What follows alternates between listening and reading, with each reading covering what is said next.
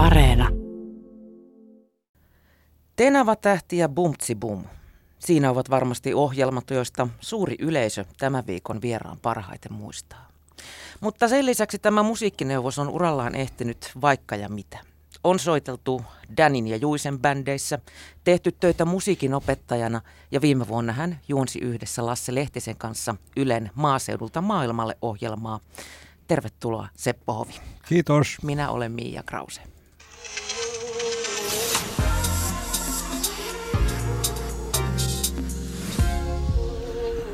Yle Puhe. Seppo, eletään toista kuumaa koronakesää. Toivottavasti se nyt on jo musiikkitermein feidaamaan päin. Korona siis, mutta miten se on vaikuttanut sun duuneihin nyt, kun taideala on ollut melkoisessa ahdingossa? Se on aika yksinkertaista sanoa. Kalenteri tyhjeni totaalisesti. Ja vielä minun yleisöni ja sen porukan yleisö, jonka kanssa mulla on ilo ollut työskennellä viime vuosina oikein paljonkin vuosittain niin konserteissa ja tapahtumissa, niin peloteltiin kyllä niin, varmasti aiheellisesti, mutta kauniisti suomalainen eläkeläinen uskoi, että nyt jäädään kotiin, ollaan täällä, vietetään häkkielämää, seniorielämää ja pienellä pelolla odotan myös sitä, että millä tavalla siitä häkistä uskalletaan tulla ulos, sillä olen ihan vakuuttunut monien yhteydenottojen ja keskustelun jälkeen, että halu olisi kova lähteä nyt vähän kuluttamaan kulttuuria, viihdettä ja tapaamaan kasvoista kasvoihin ihmisiä. Nyt kun yhteiskunta on pikkuhiljaa avautumassa, niin onko sinne kalenteriin tullut merkintöjä? Heinäkuun alusta asti on vajaa vuosi eteenpäin sillä tavalla, että tuskin on koskaan ollut näin paljon. Ja pääsyy on se, että tai yksi syy on se, että se kasautuu. Ei näitä konsertteja yleensäkään peruutettu, vaan ne siirrettiin. Ja ne kaikki on siirretty heinä-elokuusta eteenpäin nyt sitten ensi kevääseen asti. Ja katsotaan ja toivotaan, että ne toteutuu. Tuntuisi siltä, että konsertti, jossa istutaan on kohtuullisen paikoillaan, käydään vähän kahvilla ja syömässä makkaraa välillä ja palataan sinne paikalle ja ollaan aika iisisti, niin ei olisi se merkittävin tartunnan lähde kuitenkaan. Taide- ja kulttuuriala on ottanut melko lailla siipeensä tänä aikana. Millaisia tarinoita sä olet kuullut kollegoilta? No, omassa perheessä on ihan riittävästi tarinaa, kun kaksi poikaa vaimoineen kaikki ovat freelancereita ja toimivat tapahtuma, musiikki, tanssi, kuoro, pedagogiikka alueella. Kalenterit tyhjäksi. Ja toisaalta sitten tämä aika on ollut semmoista, että vain yhteiskuntarahoitteinen kulttuuri ja viihde on pidetty keinotekoisesti elämässä. Hyvä edes niin, mutta pitää ottaa huomioon, että erilaisine ketjuineen niin 10 000 ihmiset saavat elantonsa, uusi polvi, asuntovelkansa, lyhennysrahat omasta ammatistaan, johon ovat halunneet pienestä asti ja useimmat tehneet valtavasti töitä sen eteen suomalaisessa ansiokkaassa, vaikkapa musiikkikoulutusputkessa. Ja yhtäkkiä kaikki kielletään. Se on äärettömän karua. Kun sota-aikana viihteellä, mielialan nostolla oli ainoan kerran meidän rakkaan isänmaamme historiassa ja kulttuurihistoriassa yhteiskunnallinen tehtävä, ja se oli valtion suojeluksessa, ja silloin korkeakulttuuri ja ajanviete löivät kättä ja lähtivät yhdessä toteuttamaan sitä tehtävää ja onnistuvat vähintään torjuntavoiton verran. Niin nyt sitten jouduttiin tässä kriisitilanteessa lyömään se totaalisesti alas. Täysin uutta ja vaurioittavaa pitkän aikaa eteenpäin. Taloudellisesti, mielialallisesti, monella tavalla monet joutuvat keräämään itsensä. Jonkun hetkittäistaiteilijan aikaa jopa ajautunut ohi tämän aikana. Sulla on kuitenkin muutakin osaamista kuin pelimannin paperit. No, olet tehnyt esimerkiksi radio-ohjelmaa. Tämä on tarjonnut mulle omien synnyin lahjojeni puitteissa kyllä semmoisen estraadin ja pellon niin kuin yrittää kasvaa ja saada kasvualustaa. Ja ei voi olla kuin kiitollinen. Mä pääsin Lastenradion puuhiin jo 57 koulun opettajani myötä. Ja Sibelius Akatemia tarjosi nuoriso-osastolla tietyllä tavalla kevyttä musiikkia kieltävää, mutta paljon pedagogista osaamista tarjoavaa ja koulutusta tarjoavaa kehitysmahdollisuutta. Ja koko ajan on ollut töitä ja sitten valmistuminen luokanopettajaksi niin 13 vuodeksi vei mut vielä lasten kanssa puuhaamaan musiikkiluokille ja sekin on ollut yksi hieno periodi elämässä. Jos en ole kiitollinen, niin on miehessä vika. Mm. Niin kuin mä tuossa alkuun sanoin, niin varmaan suuri yleisö parhaiten tuntee sut TV-viihteen parista. Yhtenäiskulttuuri alkaa kuitenkin olla jonkinnäköinen muisto, eli ei enää saunan jälkeen lauantai-iltana kokoonnuta koko perhe TV:n ääreen katsomaan jotain tiettyä viihdeohjelmaa. Millaisena sä näet suomalaisen TV-viihteen nykytilan? Viihde on ajassa. Ja mä oon ajasta ulkona jo. Mä en ole oikeutettu kritisoimaan mihinkään suuntaan. Ja se, että välttämättä suurin osa siitä niin menee ohi mun mielenkiintoni eikä tuota mulle elämyksiä, ei välttämättä ole sen viihteen vika, vaan sen on tarkoitettukin tuoda elämyksiä jollekin muulle kansanosalle kuin 74-vuotiaalle soittajalle ja osin viihteentekijälle. Mutta mä toivoisin, että yhteiskuntarahoitteisessa Yleisradiossa varsinkin olisi ehkä täällä viihteellisen ja kansanomaisen kulttuurin puitteissa enemmän tarjottavaa tarkkaan harkitun monipuolisen musiikin myötä toimitettuja ohjelmia, nimenomaan TV:n puolella, radiossa niitä enemmän onkin, ja konsertteja, jotka on tarkoitettu televisioitavaksi. Se ei ole televisio-ohjelma, että lyödään 3 kameraa ja vaikka kuinka huolella niitä ohjaillaan sieltä, niin se on toiseksi paras vaihtoehto vasta siellä konsertissa käymisen ohessa tai rinnalla se televisiosta katsominen. Runne Ossi oli viihdetoimituksessa kapellimestarina, Rauno Lehtinen MTV:ssä. Silloin nähtiin isoja bändejä, pieniä bändejä, kuoroja, solisteja, teemoja, kansainvälisiä solisteja, suomalaisia solisteja, nuoria, vanhoja. Hienoja kokonaisuuksia, usein studiossa tehtyjä, studioyleisöpaikalla, mietittyjä, toimitettuja, taustoitettuja, hyvin äänitettyjä. Kaipaisin sellaista siirrettynä tähän aikaan. Plus, että se materiaali, joka oli paljon nostettu 40-, 50-, 60- ja 70-lukujen melodisesta musiikista, kelpaisi kyllä pohjaksi aika monelle tänäkin päivänä.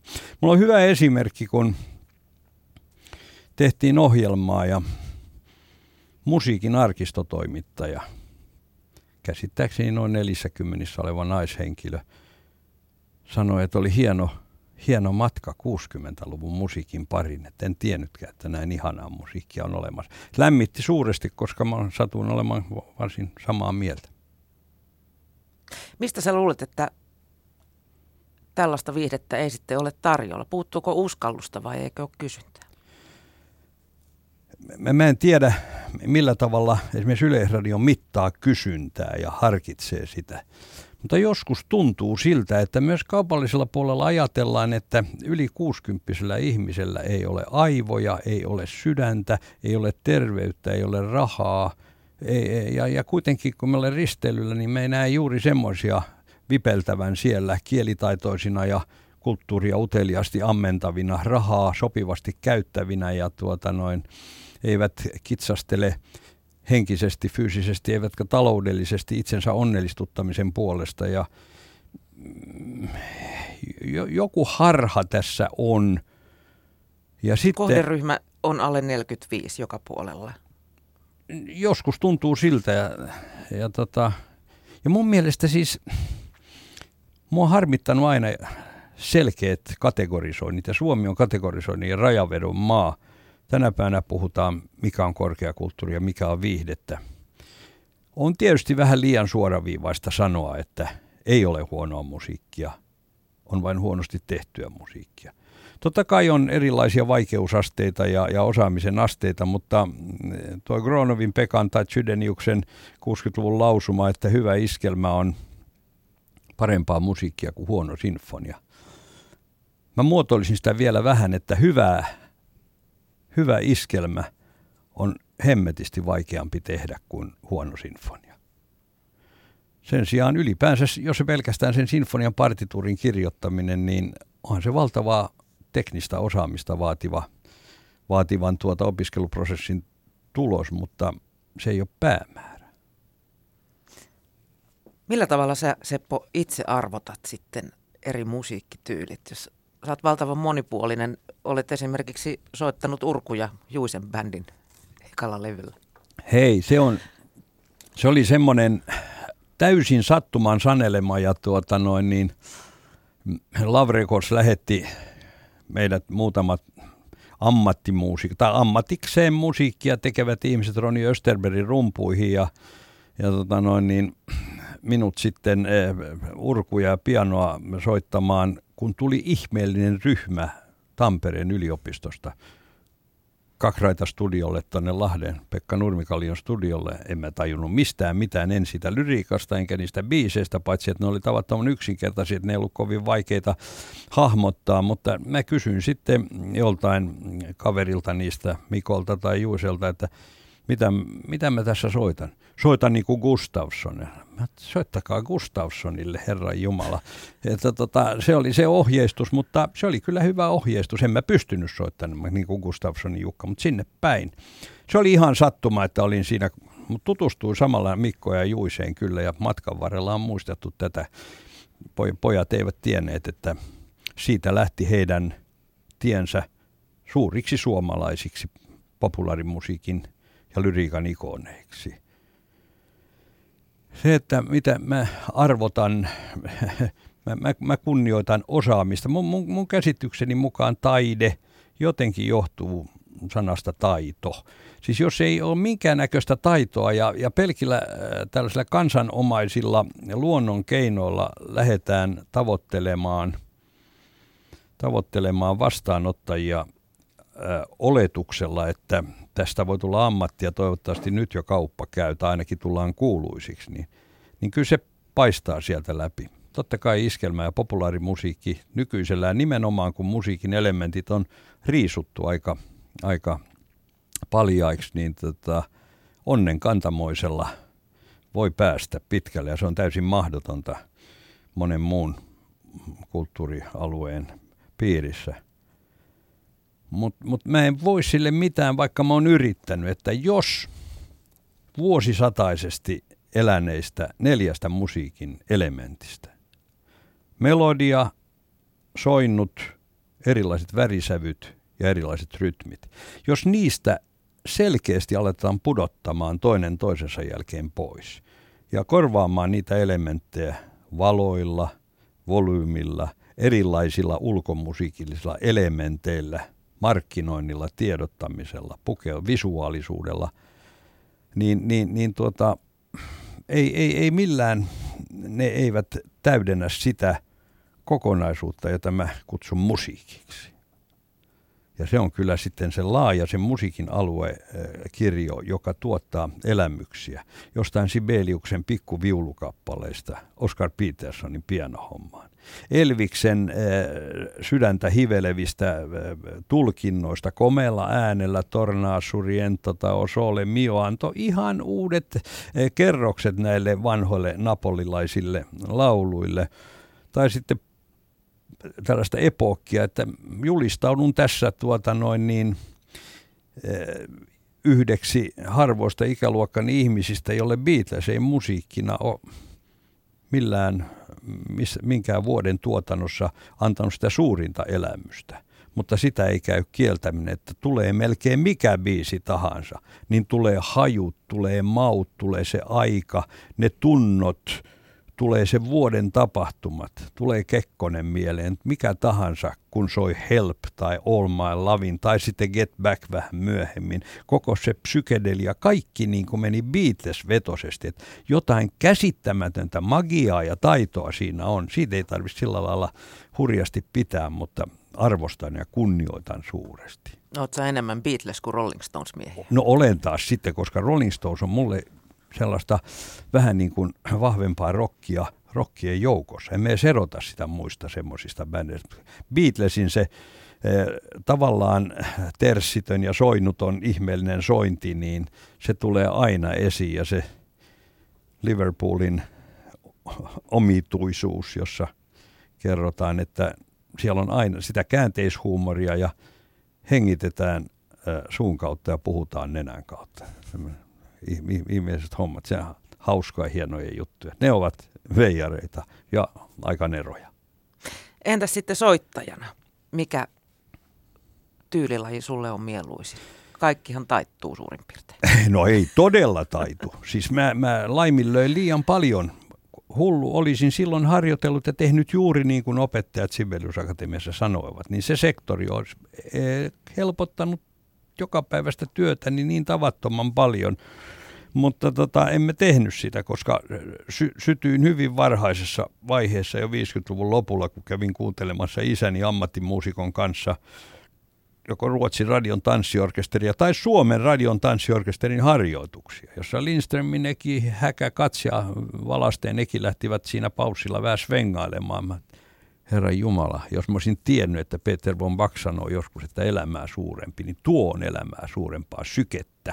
Noin mä haluan sykkiä. Ja se sykkii edelleen mun sielussani ja minua suuresti surettaa se, että tämä New Orleans swing, bebop, mainstream, niin tämä kaari rytmeineen, sykkeineen, fraseerauksineen, sointu improvisaatiokuvioineen on häivytetty niin totaalisesti tästä populaarimusiikin tarjonnasta, että oikeastaan viimeisiä tämmöisiä ihan suoranaisesti jatsillisesti svengaavia maailmanhittejä taitaa olla 60-luvun lopulta What a Wonderful World, sekin triolikomppisesti, mutta ihan jatsillisesti Satchmo Armstrongin myötä svengaten. Sen sijaan ilokseni kuulin, en mä tiedä pitääkö tämä paikkaansa, mutta brittilistolla olisi nyt ollut tässä kesän alussa ykköslevynä tämän päivän Tom Jonesin levytys. Kuulin sama, joo.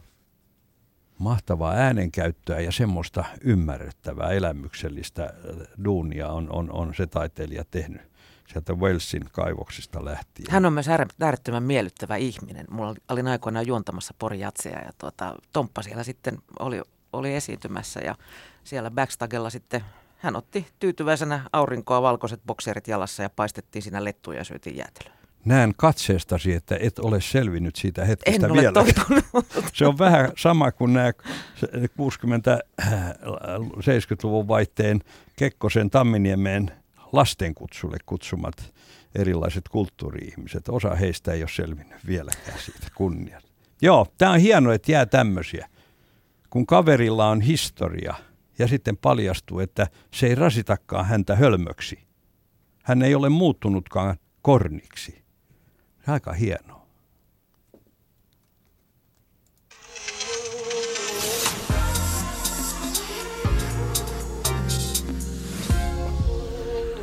Yle Puhe. Tänään vieraana on Seppo Hovi ja perataan musaa ja vähän muutakin aika leveällä pensselillä tässä näin. Sä tuossa hienosti kerroit jo äsken perinnejatsista, mitä kaipaat. Mutta sä olet aktiivinen Perinnejats ry:ssä. Mikä teidän toiminnan idea on?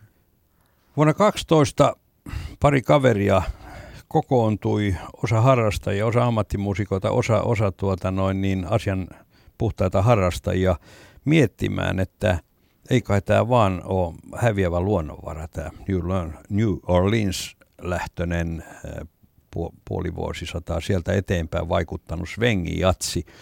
kun jollain tavalla tuntuu siltä, että media, tämä yhtiön mukaan lukien, suuret sanomalehdet, televisio ja myöskin korkeakoulutasoinen koulutus, eivät jats-jutuissaan ja jats-pohdinnoissaan katso ennen 60-lukua syntynyttä jatsia oikein vielä semmoiseksi keskustelun ja soitannan arvoiseksi ja koulutuksenkin arvoiseksi. Että lähdetään ajatuksesta, että on joku tämmöinen valkopesu suoritettava, että se musiikki, semmoinen alkuvoimainen katujen musiikki, joka hiljalleen siitä jollain tavalla, no sanotaan, että vaikka jalostuu, mutta sai ainakin semmoisia erilaisia kulttuureja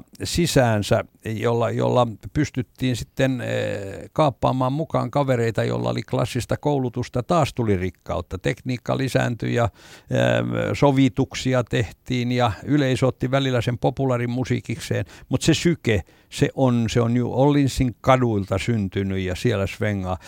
Ihan samanlaista valkopesua tapahtuu mun mielestä esimerkiksi paritanssissa, kun mä katselen, siis kilpatanssissa. Kun on latinalais-amerikkalaisen tanssin skaba ja sitten tietty porukka täällä Karibian ulkopuolella, vaikkapa Euroopassa ja Pohjoismaissa ja Suomessa, on asettanut sitten tietynlaiset dogmit, että ei niinkään ehkä katsota, miten tässä kulkee ja miten svengaa, vaan katsotaan, että kuka tekee vähiten virheitä niiden sääntöjen pohjalta, jotka ulkokaribialaiset ja ulkokuubalaiset ovat asettaneet. Ja sitten määräytyy voittaja. Ja sitten kun kuubalainen katupoika kävelee siitä ohi, niin se pelkästään kävellessään svengaa enemmän kuin nämä tanssijat yhteensä. Tässä jatsissa on vähän sama, että on otettu sitten tämmöiset pelisäännöt, jolla luodaan sitten tämmöistä uudenlaista, sanotaan sitä sitten kehitykseksi. Mutta eihän kehitys tarvitse olla sitä, että lyödään vanha ulos. Ei kaupunginorkesteri soita montaakaan konserttia, ettei jo kohta olisi joku Beethoven, joku Sibelius, joku Mozart ohjelmistossa. Ei ooppera koko vuotta pyöritä uusia teoksia, vaan siellä on välillä karmeja, siellä on aida, eikä se ole pelkästään yleisökysymys, vaan se on kulttuurikysymys. Miksi jatspuolella suomalaiset niin kuin merkittävimmät lipunkantajat, jos se mun mielestä on korkein koulutus yksi niistä suurista, niin ei kovinkaan herkästi näytä vihreätä valoa kaverille, joka tulee kertomaan, että hänen mielestään Benny Goodman on kaikkien aikojen yksi merkittävimmistä. Anteeksi, tietenkin Armstrong 1. Ja tämmöisiä, no joo, se oli sitä aikaa, kun ne tanssia. Sitten tuli taide. Että tällaista tulee mieleen. Eli sen takia perustettiin sitten perinnejats myöskin muuntamaan perinteistä jatsmusiikkia tähän päivään, jos se on mahdollista. Ja se on mahdollista, voi kokeilla esimerkiksi tutulla, iskelmällisemmällä tai klassiselta puolelta tulleella melodialla valjastaa ihmisten korvat kuuntelemaan ja sitten lähtee muotoilemaan siitä perinteisiä jatsin keinoja vähän modernimminkin. Kyllä se sieltä löytyy, mutta se ydin täytyy olla kunnioitus tätä padappaa, paattu. Ja niin edelleen. Jatshan perustuu myös hyvin pitkälle improvisaatioon. Miten tiukat lainalaisuudet sitten perinnejatsin kanssa on? Onko siinä tilaa improlle? On. Siinähän vasta tilaa improvisoinnille onkin. Siinä voi antaa vaikka kuinka pitkän puheenvuoron ihmiselle. Siitä ei ole kyse, mutta periaatteessa perinne, ja mä sanon, vedän nyt suoriksi mutkat niin, että kuitenkin lähdetään etsimään jollain tavalla siitä improvisoinnin siemeneksi otetusta teemasta, niin kuin se elämänrikkaus. Otetaan se tunnemaisema siitä, koska eihän sitä turhaa ole sävelet. Muutenhan me voidaan lähteä suoraan improvisoimaan. Soitetaan se ensin, sitten ja helpoin tapa ja aika hyvä tapa on pikkasen ensin koristella sitä, teema ja muunnelmat. Ja sitten ihan oma näkemys siltä siitä sointurungosta, joka on asetettu sinne alkuperäisen melodian taakse, tai sitten hieman siitä muunnellusta sointurungosta. Ja sitten palaaminen nöyrästi kunnioittaen sitä alkuperäistä melodiaa takaisin. Välillä vähän riffejä ja taas otetaan vauhtia ja lisää improvisaatiota. Joo, hyvä. Sovituksen improvisainen tasapainoa. Kammarimusisointia, kuunnellaan kaveria ja hän minua ja sitten pelataan ja kompit svengaavat. Se ei ole helppo asia. Jos ei se ole sisäänrakennettu homma, niin sitä on tavattoman vaikea opettaa ja oppia. Ja musta tuntuu, että siinä on yksi syy, minkä takia se on helppo lakasta nurkkaan. Yhtä lailla kuin aikoinaan teatterikoulussa lakastiin operetti nurkkaan. No eihän siellä kukaan pystynyt laulamaan. Koko sukupolvi uhrattiin laulavia näyttelijöitä ilmoittamaan toisenlaisella äänenmuodostuksella, että ole hiljaa ja kuuntele, kun sinulle huudetaan. Tämmöistä se on. Tässä tätä perussvengiä ja siihen liittyvää fraseerausta, sitä improvisointia, joka makaa komeasti sen rullauksen päällä. Sen häviämistä vastaan me perustimme Perinnejats ry:n ja matka jatkuu. Minkälainen porukka teitä on siellä? No tällä hetkellä, siis mä en ole enää siinä hallituksessa, mutta siinä on Sarpilan Antti ja Vade Mikkola edustavat täysammattilaisuutta siinä johtokunnassa. Ja Niklas Andersson on loistava puoliammattilainen, soittaa DDT:ssä trumpettia. Martti Koljonen, aktiivinen pitkälinjan jatstuntija ja hyvä kirjoittaja. Pepe Teerikari, harrastaja, basisti ja mainosfilmien tekijä, innokas jatsin tuntija, nimenomaan suomalaisen jatsin. Ja sitten on sihteeri, rahastonhoitaja, joka upealla tavalla myös hoitaa, Matti uhraa työpanostaa valtavasti tämän asian eteen, ja kunniapuheenjohtaja Jaakko Rinne, joka itse asiassa sanoi syntysanat tälle, on sitten mukana myös siellä ja hoitaa paljon tätä harrastus- ja jamitoimintaa. Sitten on semmoinen kiinteä 400 jäsenen porukka, aika kiinteä, joka saa koko ajan postia ja käy tilaisuuksissa ja levittää ilosanomaa. Ja nyt meillä on iso hieno projekti meidän mielestämme. Me tehtiin tupla CD kolmen perättäisen syksyn live-äänityksistä. Ja nyt jokaisesta kappaleesta nousee sen biisin nimi kirjan luvun nimeksi. Ja sen jälkeen me keskustellaan siitä biisistä ja kaikesta, mitä siinä esiin tulee. Ja on tarkoitus, että kun ihminen kuuntelee tämän levyn ja lukee ensi syksynä ilmestyneen kirjan, että hänellä on ehkä mahdollinen lisää tietoa, käsitystä ja maisemaa siitä, mitä jats on, miten se on kehittynyt, nimenomaan tämä perinnejats sieltä 1900-luvun alusta 50-luvun loppuun. Ja mitä soittajat tuntee, mitä he tekevät sitä soittaessaan. Ja mikä on Perinnejats ry.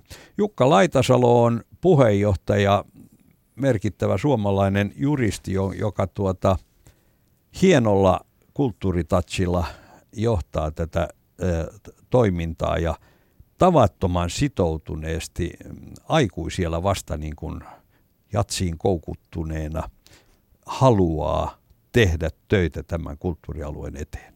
Tämmöisen porukkaan suunnitelma. Millaiset jakolinjat sitten on perinnejats-ihmisten ja modernin jatsin tekijöiden välillä Suomessa? Onko niitä? Mä toivoisin, että ei olisi, mutta tämä on kuitenkin hätähuuto sen takia, että tällä ei ole tarkoitus syödä mitään, vaan tällä perinnejats-toiminnalla on tarkoitus tuoda esiin, että hei, älkää unohtako, että kaikki on lähtenyt tästä. Ja tämä on se alue, joka ainutlaatuisella tavalla on erottanut sen kaikesta muusta musiikista. Ja tämä on se alue, joka tavallaan kulkee kansanomaisesti aika komplisoituneenakin ja vastaanottajalta vaativana sieltä 20-luvusta eteenpäin samaan aikaan, kun taidemusiikki jo vaikeutui niin paljon, että se etääntyi semmoisena viihteellisen musiikin tehtävästä. Ei porukka enää 230-luvun modernismia pystynyt ottamaan sillä lailla, että tässä mä rentoudun ja otan vähän champagnea. Ja se oli varmasti tarkoituskin, mutta tämä jats osaltaan täytti, että voisi melkein ajatella, että joku Bill Evans on, se on Amerikan Debussy ja Satchmo Armstrong on ehkä Amerikan Mozart, voi olla keinotekoista, mutta aikansa niin kuin kontekstissa ja elämyksen tarjoana. Mitä sä, Seppo, sitten luulet, että pitäisi tehdä, että nuoremman polven muusikot perinnejatsin omakseen ottaisivat? Se on kumma juttu, että se taito, mikä tämän päivän nuorilla soittajilla on Suomessakin, jatsin soittaja, se on huikea. Se taipuu useimmin, monien kohdalla taipuu tänne loistavaan perinnejatsin tulkintaan. Ja kun on tehty tämmöisiä kahden polven, niin kuin tässäkin levyllä, Lasasen Pena oli 80 soittaessaan tällä levyllä ja Jukka Eskola oli 40. Siinä on niin kuin iso skaala, melkein 3 sukupolven edustajia, niin kauhean antaumuksella ja hyvin tekevät nuoret tätä, mutta eivät kyllä saa kannustusta. Eivät Helsingin Sanomilta, eivät Yleisradiolta, eivät Sibelius Akatemialta tällaisen musiikin tekoon. Nämä 3 tahoa mä kokisin sellaisina merkittävinä tahoina. Yleisradio ja suuri lehti Helsingin Sanomat yhdessä kannustaen, niin se on valtava mahti. Se vaikuttaisi myöskin siihen koulutukseen. Oliko teillä muuten kerroa tuosta levystä, missä on sitten tarinoita? Myös tarinoita. Niin. Oliko teillä kissahännänvetoa siitä, että tämä biisi ei oteta tätä, otetaan toi biisi?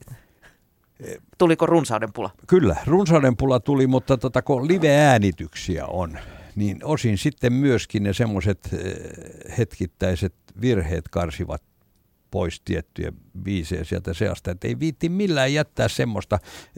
Virhe ei ole epämusikaalisuutta, mutta kun sitä ei voi enää korjata ja se toistuu sitten siellä levylautasella, niin, tai eihän nyt mikään lautanen ole, mutta niin jätetään semmoiset pois.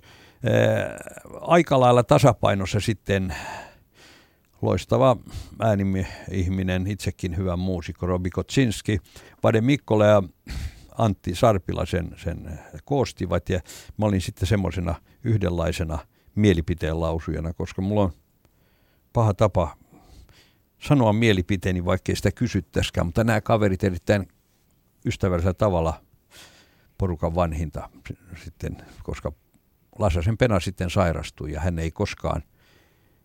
hän ei ehti juuri sitten kokea tämän levyn esiintulon. Kyllä juuri. Ja edes meni. Tässä on muuten tuoni käynyt suurien Suomen populaarimusiikin länsimaistajien parissa. Muutama vuosi sitten kuoli Lindströmin Eki, viime syksynä Ossi Runne, sitten Heikki Laurila, Pentti Lasanen ihan lähekkäin. Siis semmoinen satsi, joita 4 kaveria ilman olisi vedetty huomattavasti pitempään vielä Iitin tiltua tai venäläistä valssia. Ketkä ovat, Seppo Hovi, sun mielestä merkittävimpiä jatsin tekijöitä Suomessa tällä hetkellä?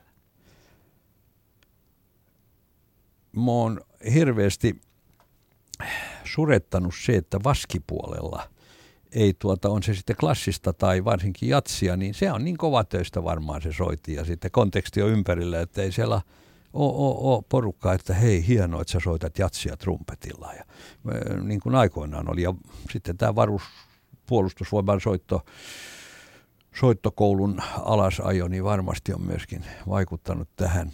Minusta tämän nykyisen 40 polven merkittävä soittaja Jukka Eskola trumpetteineen, joka taipuu niin moneen tyyliin kunnioittaen mennyttä ja kunnioittaen nykyistä, kunnioittaen tulevaa. Arvostan hänet erinomaisen korkealle. Ja Timo Lassi. Aktiivisista ammatissa toimivista ihmisistä niin Antti Sarpila oman swing-osaamisensa myötä on minusta edennyt kansainvälisessä arvoasteikossa lähes pitemmälle kuin kukaan suomalainen taiteilija millään, siis muusikko millään alueella koko itse asiassa Suomen kulttuurihistorian aikana. Hänet voi asettaa soittamaan omaa swing-tyyppistä ohjelmistoa klarinetilla tai sopranosaksofonilla ihan mihin seuraan tahansa tämän maailman jameissa. Kansainvälistä huomiota on herättänyt myös Werneri Pohjola viime vuosina. Hän on omanlaisensa tämän päivän jatsi, jolla ei ole niin kuin mitään tekemistä perinnejatsin kanssa, ja he vetävät sitä hienoa linjaa.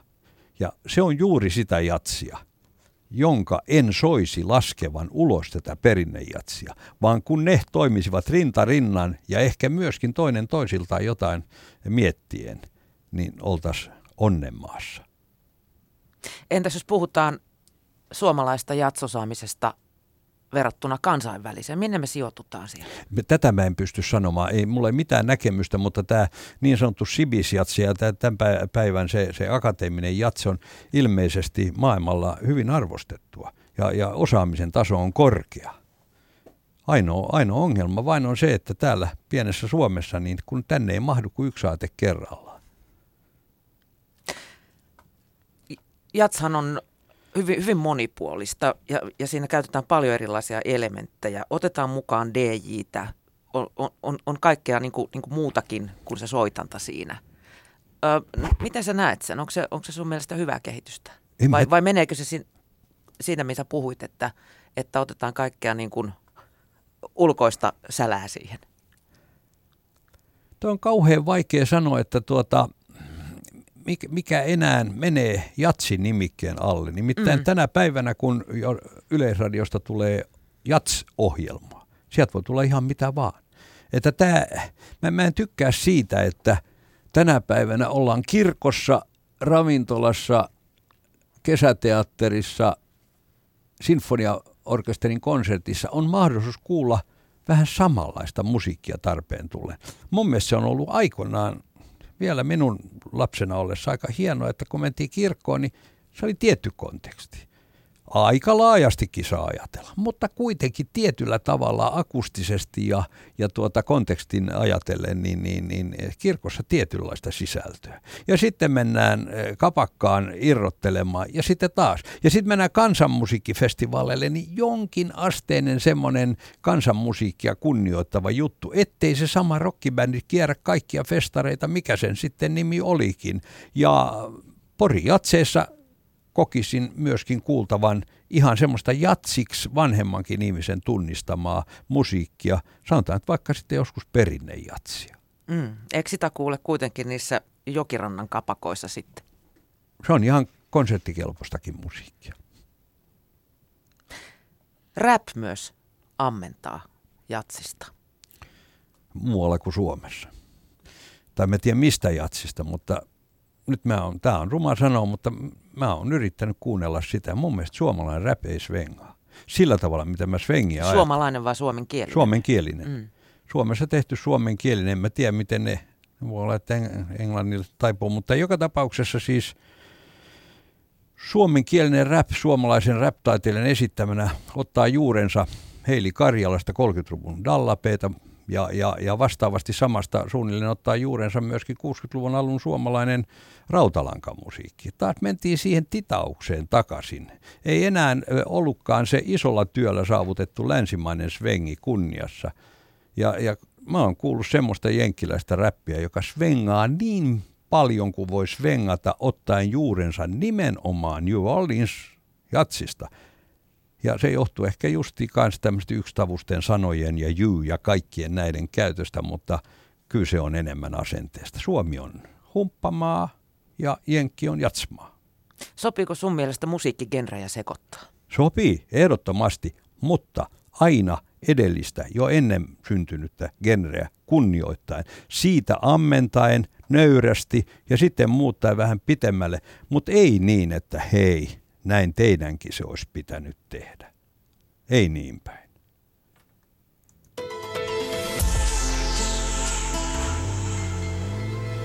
Yle Puhe.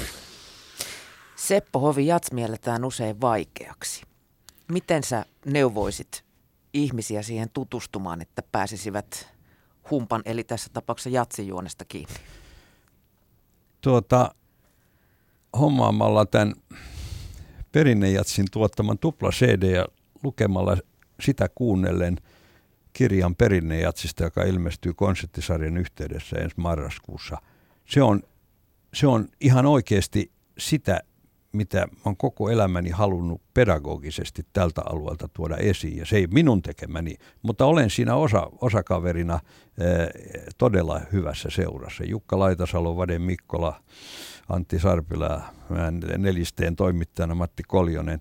Käydään läpi, mitä on perinnejats soivin esimerkein, soivin suomalaisin esimerkein, kolmen sukupolven voimalla soittaen. Niin siellä tulee vastauksia, jos niitä voi antaa. Louis Armstrongilta kysyttiin, mitä aiot. Jos et sä tajua sitä, niin ihan turha selittää. Musta ei tiedä, mitä on jats. Hän tuntee, mitä se on. Siis tää on suoraksi vedetty homma, mutta se sykkii tai sit se ei syki. Rap sykkii tai sit se ei syki. Jollei se syki, siinä on hyvin paljon vähän jäljellä. Jos jats ei syki, siinä ei ole mitään jäljellä. Menee, niin kuin Lasasen Pena sanoi, mä menen mieluummin kuuntelemaan sitten klassisen musiikin konserttia, joka rakentuu erilaisiin fraaseihin, ja ne soittajat osaavat soittaa sitä, ei jatsillisesti sykkivää musiikkia, paljon taitavammin. Siellä on ihan eri suuret hienoudet ja suuruudet, elämää suurempaa musiikkia siellä ilman jatsin sykettä. Sitten on jatsin syke, joka on elämää suurempaa ilman sitä taidemusiikin antamaa raamia. Minkä takia jats mielletään vaikeaksi? No, moni ajattelee, että ei viitsi edes aloittaa, että se vaatii jotain korkeampaa ymmärrystä. Voi olla, että jatsmuusikot ovat, niin kuin tänä päivänäkin on tapana joillain, niin ovat keinotekoisesti halunneet tehdä itsestään salonkikelpoisia ja jollain kommervenkeillä halunneet näyttää, että kattokaa, tällaista se on. Ja on menty sitten semmoisille alueille, jotka on vaikeasti vastaanotettavia vähän samalla tavalla kuin 10-20-luvulla lähti taidemusiikki sitten menemään alta pois. Että jotain Stockhausenin 30-luvulla niin tuntuu ihan mauttomalta kuunnelta Schönbergia. Niin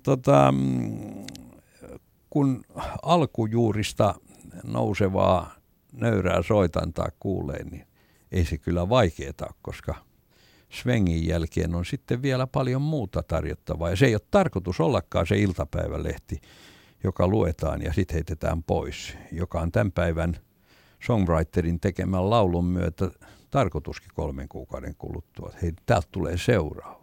Niin, että siinä ei ole mitään semmoisia syviä tasoja, joita löydät sitten uudestaan kuuntelemaan. Niin, mun mielestä ei ole tarkoituskaan laittaa niitä. Ihan sama, kun mä oon kuullut kauhistuksekseni, että joihinkin tuommoisiin kodinkoneisiin laitetaan joku semmoinen osa, jonka on tarkoitus repsahtaakin 3 vuoden kuluttua, että ihmiset ostaa uuden.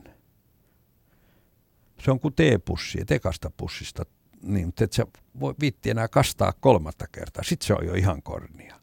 Mutta kyllä tätä jatsia on, niin kun se on semmoinen kestohomma. Ja se sävellys, se teema, se saa uusia tulkintoja, se saa arvostusta. Ja useimmat niistä syntyivät siellä New Yorkin Tin Pan Alleyllä yhden avenuen varrella, jossa kustantamot olivat 20-luvun loppu, 50-luvun alku, sillä välillä syntyi se valtava tematiikka, josta kultapaloja on sitten kuitenkin vähemmän tullut sen jälkeen ja sitä ennen ei ollenkaan.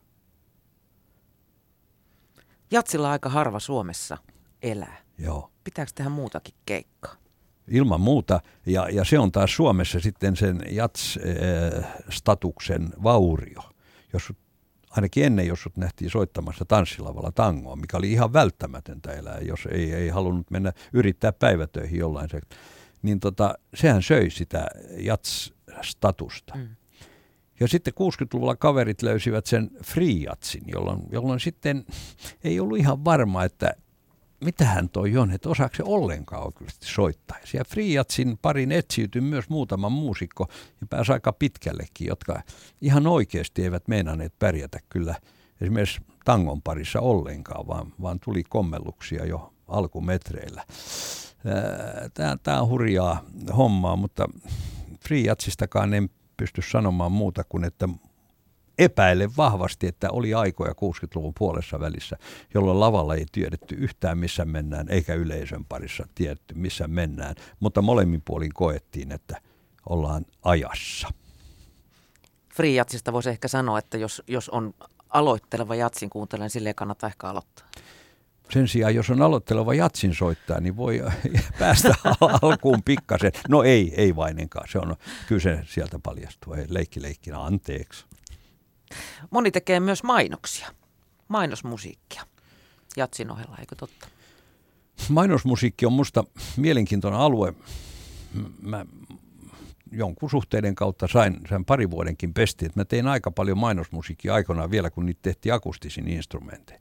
Ja se on kyllä hieno alue, että sä 29 sekuntiin pistät sitten elämäsi. Itse asiassa kauhean usein se kaikki muu siinä 3 minuutin biisissä onkin sen muuntelua kertausta. Että kyllä se ydin, se on tamattoman vaikea tehdä se pieni ding-dong. Sanopas, mikä on yksinkertaisimmasta melodisesta aihiosta rakennettu mainosmusiikki kautta aikojen. Nyt pistit pahan. Tehdäänpä perässä. Ta-da-da-da. Ja jokainen tietää meidän ikäluokkaa, no sinunkin ikäluokkaa, Saarioisten. Se vaan oli ja ding-ding-ding se on siellä. Yhtä lailla kuin joku Yleisradion viiskielisellä kanteleella alun perin tehty se semmoinen tauko. Mutta joku on vaan asetellut ne jotenkin siihen järjestykseen, että hei, tossa se oli ja se jäi päähän. Ei ole helppo tehdä. Niin, moni vähän niin kuin jotenkin häpeää sitä mainosmusan tekemistään, että se on ikään kuin se leipätyö, mistä se leipä sinne taloon tulee loppujen lopuksi. Vähän peittelee sitä. Se on kumma, että käsitteen määritteleminen negatiiviseksi tai positiiviseksi niin on tavattoman niin kuin kivaa. Kaupallinen. Kun jokainen tehdessään mitä tahansa kokee, että olisi hemmetin kivaa, jos tämä on mun ammatti. Että mä eläisin tällä. Että kauppa kävisi. Love Records aikoinaan, joka ruokki poliittisella laululla hyvin pitkään ja sillä asenteellisella laululla Yleisradion musiikkituotantoa 60-70-luvun vaihteessa, niin oli kauhean epäkaupallinen yhtiö. Ja sitten Kärjen Topi Fazzerilla sanoi, että hei, Love Records on muuten maailman kaupallisin epäkaupallinen yhtiö, kun kauppa kävi tosi hyvin. Tuli baddingit, tuli punkit ja muut, ja kauppa kävi epäkaupallisella yhtiöllä. Eivät he olleet pahoillaan siitä. Sen sijaan olivat todennäköisesti pahoillaan siitä, että menivät konkurssiin aikanaan. Kuinka innokkaasti sä, Seppo, jaksat kokeilla vielä eri musiikin lajeja? En mä kokeile mitään. Kokeilutta tehty? Mä en ole koskaan kokeillut mitään. Mä muut on kokeillut ja mä oon mennyt valmiille. Ja yrittänyt joku sanoi, että kun me soitettiin jotain Armstrongin tai Goodmanin biisiä tuolla, niin tuli kiittämään, että te olette hyviä entisöijiä. Mun mielestä siinä on hyvä homma, mutta siinä tapauksessa kaikki Beethovenin pianokonserttoa tai Sibeliuksen viulukonserttoa soittavat suuret taiteilijat ovat entisöijiä, paitsi ehkä pistävät siihen oman persoonalle panoksen. No, me pistetään ihan varmasti. Koska me soitetaan omalla tavallamme kukin vähän. Vaikka kuinka paljon suoranaisesti imitoiden ja matkien ja eväitä ottaen, niin kuitenkin omalla tavallamme vielä enemmän. Meidän soitossamme ei ole semmoista ihannepäämäärää, että tänään täytyisi soittaa juuri noin, kun on ajateltu. Niin kuin usein on klassisessa musiikissa, ja se on hienoa, että on.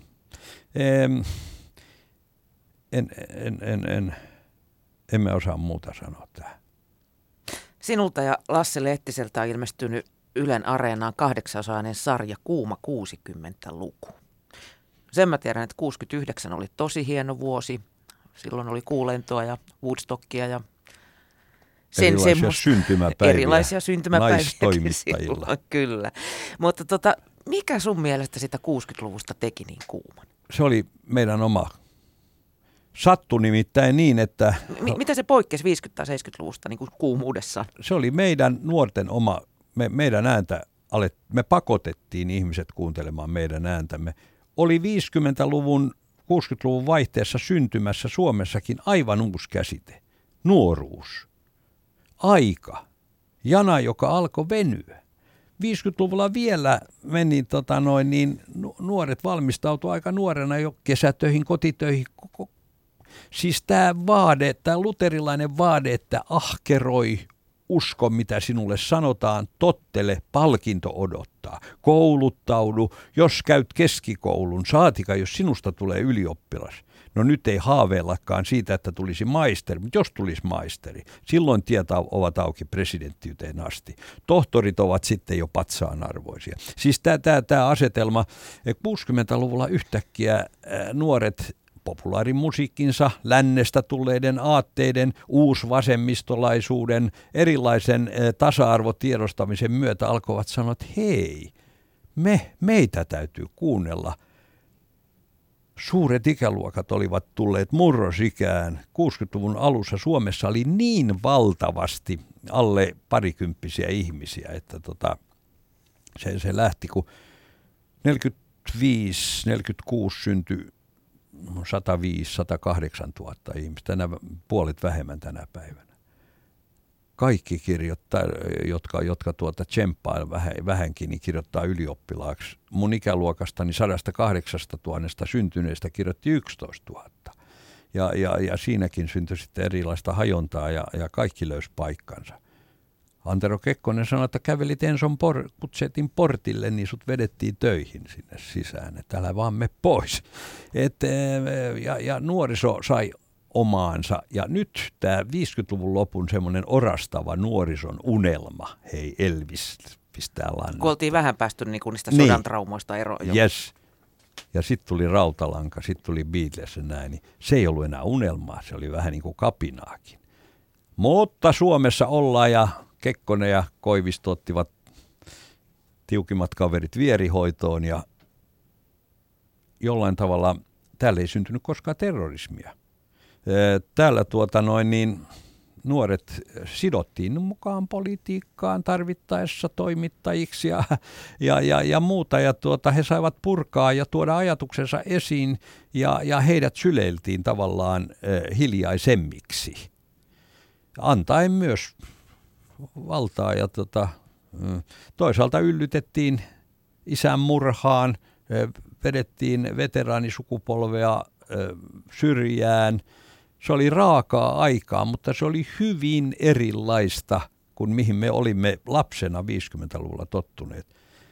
Lassen kanssa sieltä 13-vuotiaasta 23-vuotiaaseen elimme 60-luvun, just sen ajan, jolloin halusi imeä kaikenlaista ja kun illalla meni nukkumaan, niin tiesi olevansa kaikessa oikeassa. Eikä vielä silleen aikuisuuden velvollisuus selkään painanut pahasti. Ei todella. 70-luku olikin sitten jo vähän erilaista. Se alku oli kulttuurimielessä muusikollekin niin raastavaa, kun taistolaiset piti niin Helsingissäkin kaikki yliopiston ja muun hommat niin hallussa ja oli niin hirveän äänekkäitä ja löi alas vanhaa maailmaa ja vanhaa estetiikkaa. Ja silloinkin mä rakastin perinnejatsin soittamista ja sehän nyt oli ihan sitten, vaikka esimerkiksi sinne poliittiseen musiikkiin solahtaneet kaverit olivat itse svengaavia jatsareita monet, niin se ei ollut minusta oikein kivaa aikaa. Ja hissukseen sitten melodia alkoi hävitä. Punkin myötä ehkä ja räpin myötä lopullisesti se melodia, mitä mä koin niin kuin rikkaana, vaikeasti tehtävänä, mutta helposti vastaanotettavana, elämyksiä tuottavana, säilyvänä, esteettisesti korkea-arvoisena melodiana. Se alkoi hävitä Abban viimeisiä suuria. Sitten on niitä sattumia siellä niin kuin vanhassa hernäsopassa, mutta niitä on vähemmän kuin siihen asti, jolloin ne kuuluivat juoneen. Oliko 60-luku sun mielestä huolettomampi kuin 70-luku? Siis joo, 70-luvulla, kun hissukseen sitten tuli perhettä ja asuntovelkaa, niin Sehän oli pelkkää huolta. Siis ei nautinnollista, mutta vastuunotto huolen kantoa. Siis jotenkin ja siitä piti selviytyä. Entäs viihteen kannalta ja sitten tietysti poliittisesti? 70-luku oli vielä, televisiohan oli jossain määrin konservatiivinen, mutta kyllä sielläkin esimerkiksi TV-teatteri, niin kyllä se meni niin rankasti semmoiseen sokeeseen suuntaan, että aika vähän sitä on purettu tänä päivänä. Et mä oikeastaan vähän melkein ihmettelen, että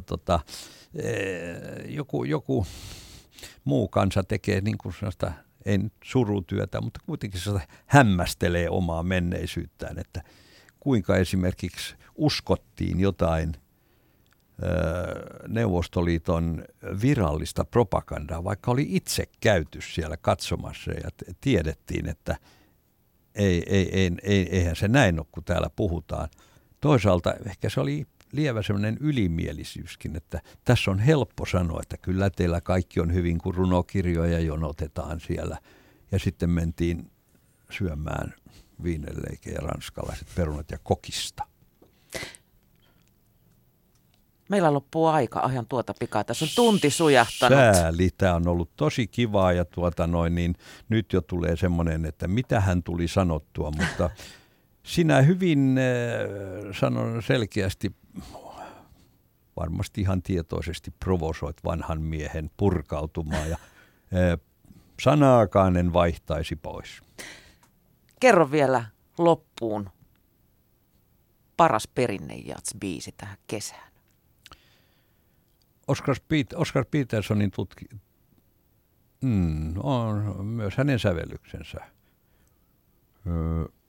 Oscar Petersonin trio ja You Look Good to Me. Seppo Hovi, kiitos kun pääsit vieraaksi ja hyvää kesää. Kiitos samoin.